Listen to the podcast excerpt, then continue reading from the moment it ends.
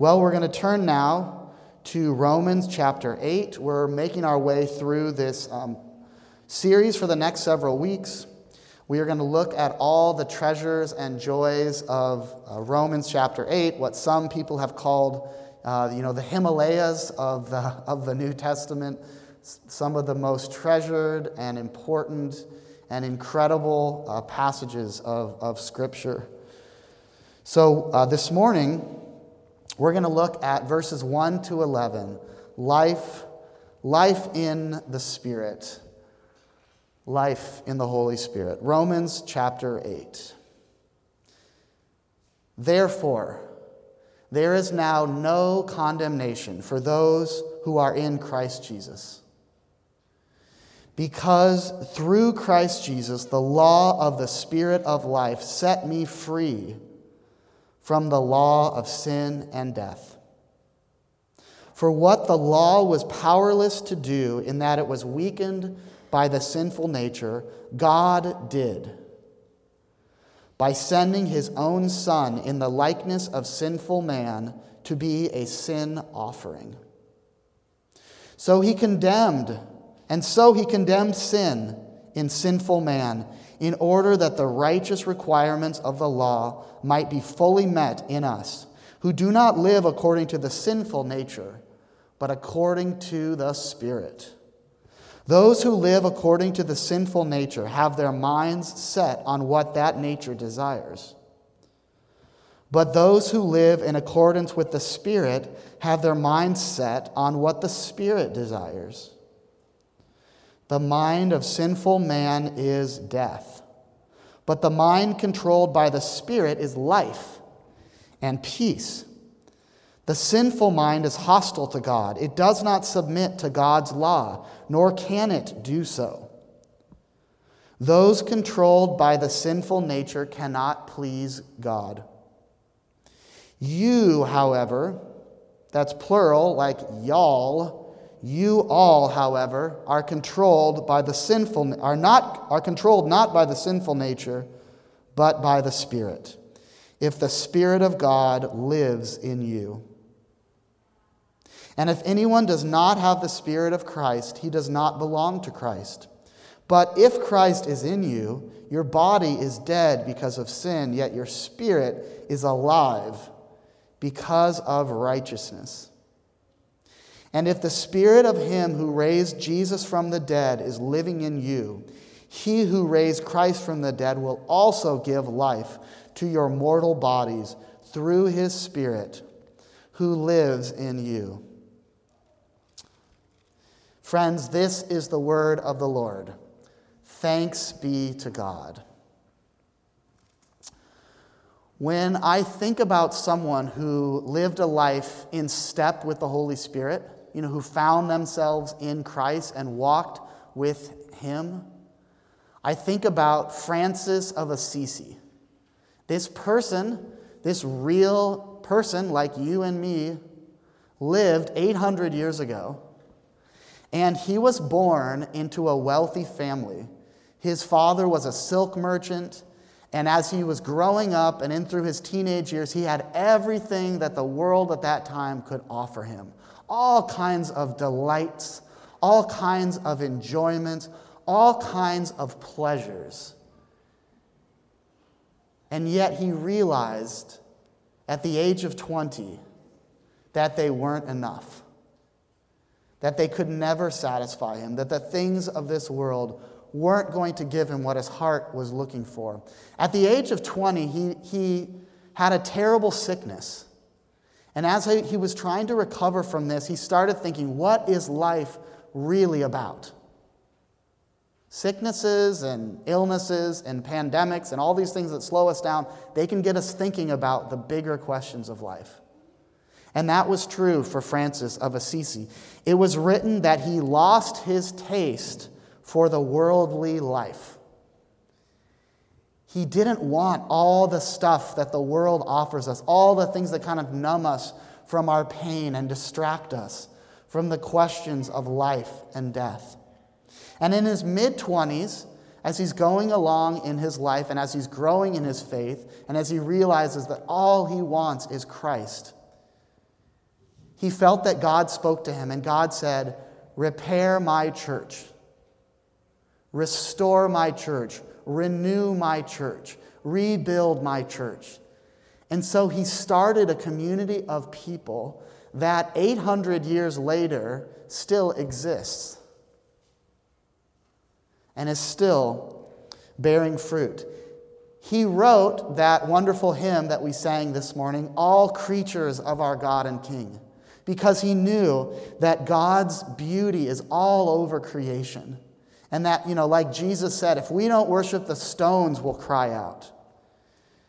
And it was also written about him that he loved to celebrate communion.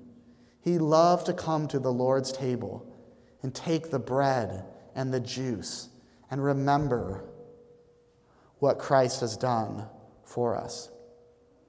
He lived his life in step with the Spirit. It was a life lived in the Holy Spirit.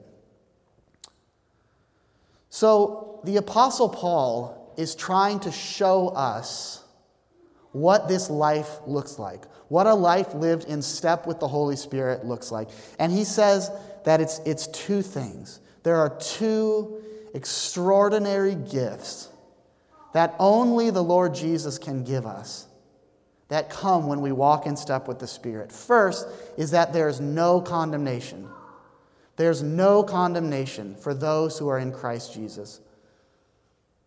Second is that we, we recognize that there's no confidence in the flesh, that we don't trust um, our flesh, we don't trust the things that we desire, we don't trust in ourselves to save ourselves, but we look to Jesus.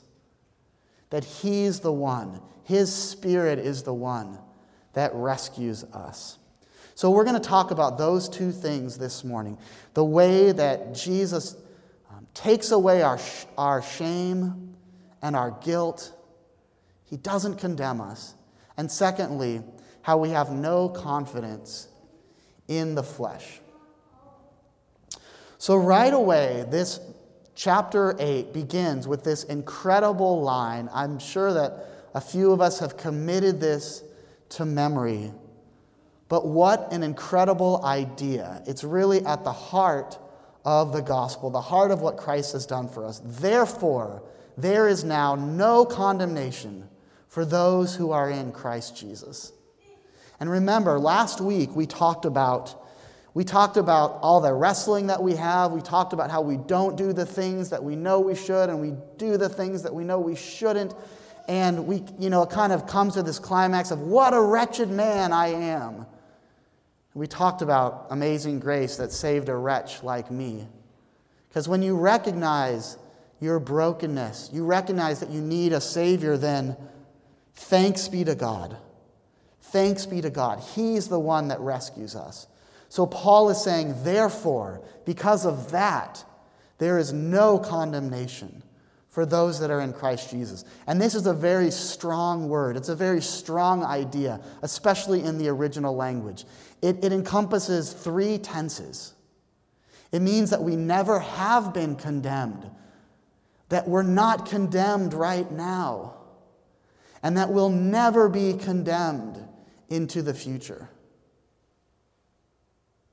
I, I, I love this, this idea that we, are, that we are freed, that we're delivered, even from our secret sins, even from the things that we're ashamed of, even from the things that we don't want to tell anyone about. In the recovery community, there's a saying you're only as sick as your secrets. Because when we share our secrets, when we realize that there's no condemnation for those that are in Christ, we realize there's nothing to be ashamed of. That Jesus has forgiven us it's like at the, at the end, I mean, I, this, this movie came out like 25 years ago, but it's a classic. Legend of the Fall. What an incredible movie. There's all the beautiful scenery in Montana and everything. And at the end, all the trials and tribulations of this family, and Brad Pitt's gotten himself into this big mess, and everything's gone wrong, and he's done all this terrible stuff. And his father, his father, has been wrecked by a stroke And he can barely get out the words. Anthony Hopkins, what an actor. And he just says, he just mumbles, You're not damned. You're not damned. Because he just thinks, he thinks he's condemned. He thinks it's all gone for him. He thinks his life is over. But isn't that what Jesus does for us? You're not condemned. You're not sentenced to this life of hell. You're not sentenced to this life of shame and guilt that you can never get out of.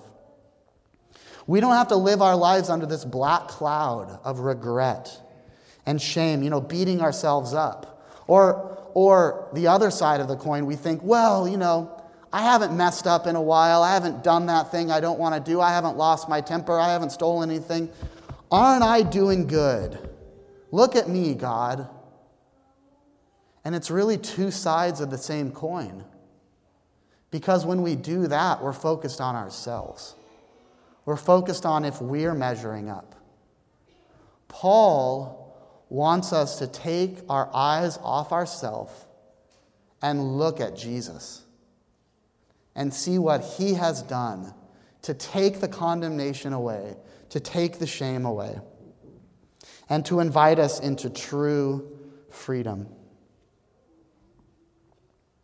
Here's, here's how it happens there's, there is a, a lot of language here, there's a lot of incredible ideas that we have to um, break down and think about. But Paul says that the law was powerless to do in that it was weakened by the sinful nature. God did by sending his own Son in the likeness of sinful man to be a sin offering. God took on flesh and blood and became that sin offering that perfect substitute for us. God offers us, He wants, he wants a bridge back to Himself, this bridge that's, that's cut away by sin. And so when Jesus comes, He comes as this fully human being and lives a sinless life.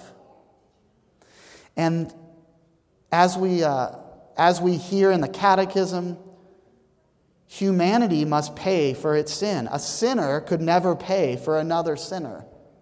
As much as I would want to, I can't lay my life down for someone else because I'm messed up too.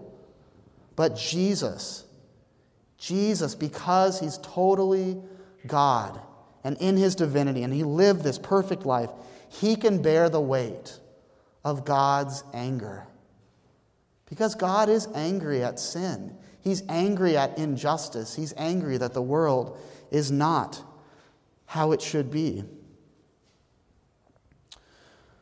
So, we, when we admit that we're lost and that we're broken and that we're hurting,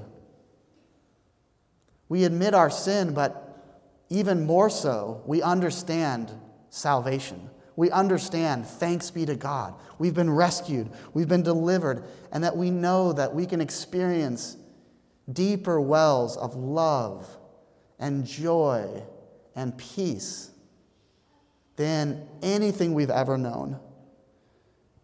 We remember that there's no condemnation. We remember that Jesus' love hasn't stopped, that it's ongoing that it's for us. That we know that because of what Christ has done and because of the work of the Holy Spirit, that, you know, life in this Spirit, it looks like, it looks like this. There is no condemnation for those who are in Christ Jesus. And second, Paul continues and he talks about the Spirit versus the flesh. And how those that live in the Spirit and look to the Spirit have life. And those that look to the flesh, that look to this world, that are dependent on what they do, it leads to death. Listen to verses 5 to 8 again, this time from the message. Those who think they can do it on their own end up obsessed with measuring their own moral muscle but never get around to exercising it in real life. It's like I said before, they're obsessed with their own muscle. They're obsessed with, am I doing good or have I let myself down? Am I pleasing God or have I let God down? When Jesus and the Spirit are just saying, there's no condemnation, there's no condemnation. Continuing on, it says, Those who trust God's action in them find that God's Spirit is in them, living and breathing God. That God's in us that He's already working, that He's already moving. It's so easy to think that we can do it on our own. But then we hear hymns and we sing hymns like, I need thee every hour. Stay thou nearby. And we recognize that that's for us, that we need you every hour, that we need you every minute, Lord. That without God, we drift into living according to the flesh. The Spirit, Eugene Peterson says, the Spirit is simply life on God's terms. Life on God's terms.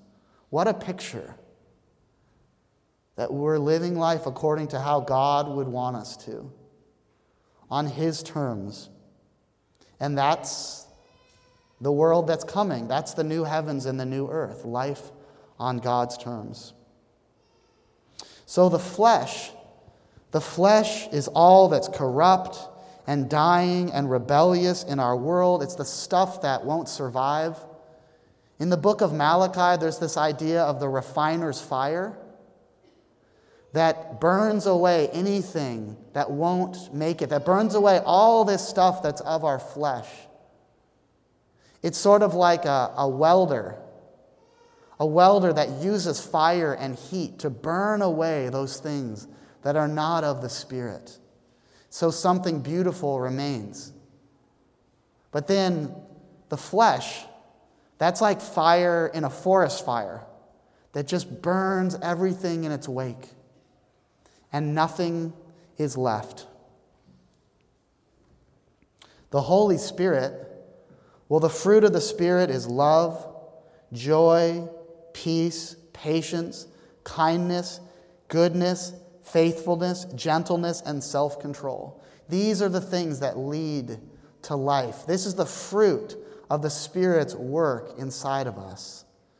Knowing what Jesus has done, knowing you've received the Spirit. It's not a matter of how you feel, it's not a matter of this manifestation or that manifestation. The Spirit is given to all those who trust in Christ. None of us can say Jesus is Lord without the Holy Spirit moving in us.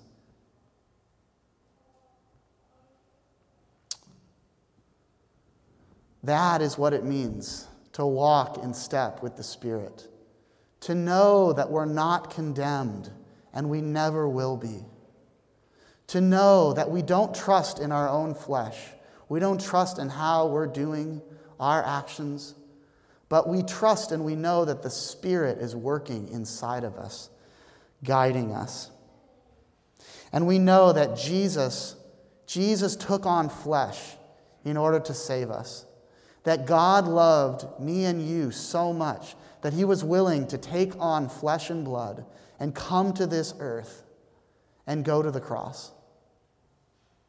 And he would have done it even if it was just for one of us. That's how much he loves us. He's defeated sin, he's defeated the flesh, he's defeated death.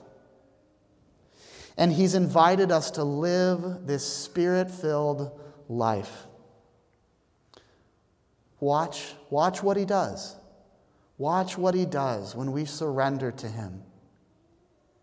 He, he takes away our shame. He gives us this life that, that nothing in this world can compare to.